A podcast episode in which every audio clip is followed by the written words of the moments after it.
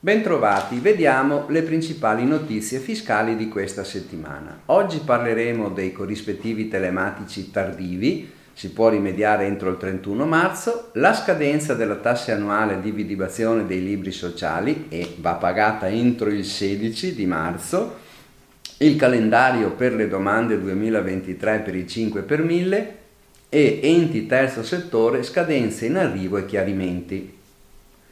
Vediamo i corrispettivi telematici tardivi. Entro il 31 marzo, con provvedimento 611-96 del 6 marzo, le entrate ci hanno ricordato l'adempimento spontaneo per i soggetti titolari di partita IVA, per i quali emergano tardività nella trasmissione delle fatture elettroniche e dei corrispettivi giornalieri telematici. L'Agenzia delle Entrate in questi giorni sta trasmettendo le comunicazioni al domicilio digitale dei singoli contribuenti con queste informazioni. Elenco delle fatture emesse oltre i termini, elenco dei corrispettivi giornalieri telematici che risultano trasmessi oltre i termini. I contribuenti che abbiano avuto tali comunicazioni possono direttamente o tramite l'intermediario richiedere informazioni o segnalare nuovi elementi all'Agenzia e possono regolarizzare le anomalie formali entro il 31 marzo, con le riduzioni sanzionatorie previste dalla tregua fiscale 2023, quindi da impegnarsi ci potrebbe essere una riduzione consistente delle sanzioni. Tassa annuale vidimazione libri sociali entro il 16 marzo. Entro il 16 marzo 2023 le società di capitali devono effettuare il versamento della tassa annuale di concessione governativa per la vidimazione dei libri sociali anno 2023. Le modalità di versamento sono distinte a seconda che la società si trovi nel primo anno di attività o in un anno di attività successivo al primo ed in particolare il versamento per gli anni successivi al primo deve essere effettuato entro il 16 di marzo dell'anno di riferimento, utilizzando il modello F24. Questo esclusivamente in modalità telematica, indicando il codice tributo 7085 che corrisponde alla tassa annuale vidimazione libri sociali.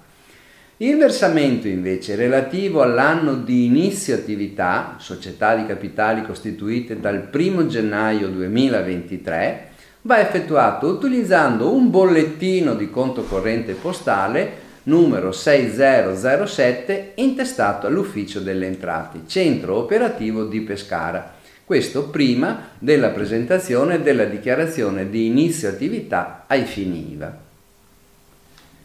5 per 1000. Al via le domande 2023 per Onlus e ASD, l'Agenzia delle Entrate ha reso noto il calendario delle date per le domande di accesso al riparto del 5 per 1000 da parte delle ONLUS e delle ASD. Quindi dall'8 marzo fino all'11 aprile 2023 le ONLUS e le associazioni sportive dilettantistiche possono presentare domanda.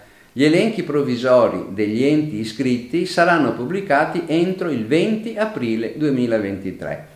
Le correzioni di eventuali errori potranno essere richieste entro il 2 di maggio. La versione definitiva degli elenchi dei soggetti iscritti verrà pubblicata entro il 10 maggio 2023.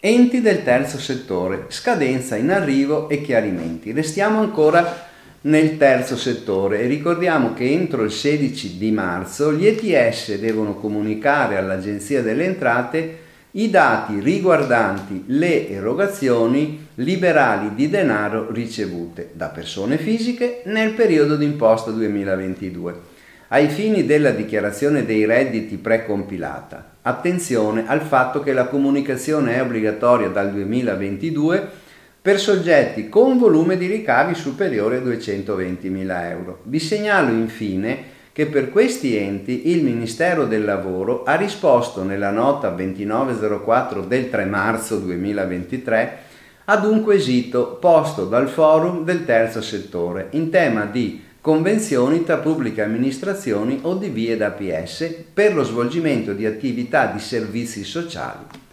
In particolare quello che veniva chiesto era se per il requisito dell'anzianità di iscrizione al RUNZ di almeno sei mesi siano validi anche i periodi di iscrizione ai registri previgenti. La nota conferma la continuità tra l'iscrizione preesistente, registri del volontariato e dell'associazionismo di promozione sociale, e l'iscrizione all'ente RUNZ in una delle due sezioni, ODV APS. Lo stesso principio è applicabile nei confronti delle ODV ai fini dell'affidamento del servizio di trasporto sanitario d'urgenza. Viene invece specificato che non può valere ai fini delle convenzioni la precedente iscrizione all'anagrafe delle ONLUS. Bene, vi auguro buon lavoro e buona settimana.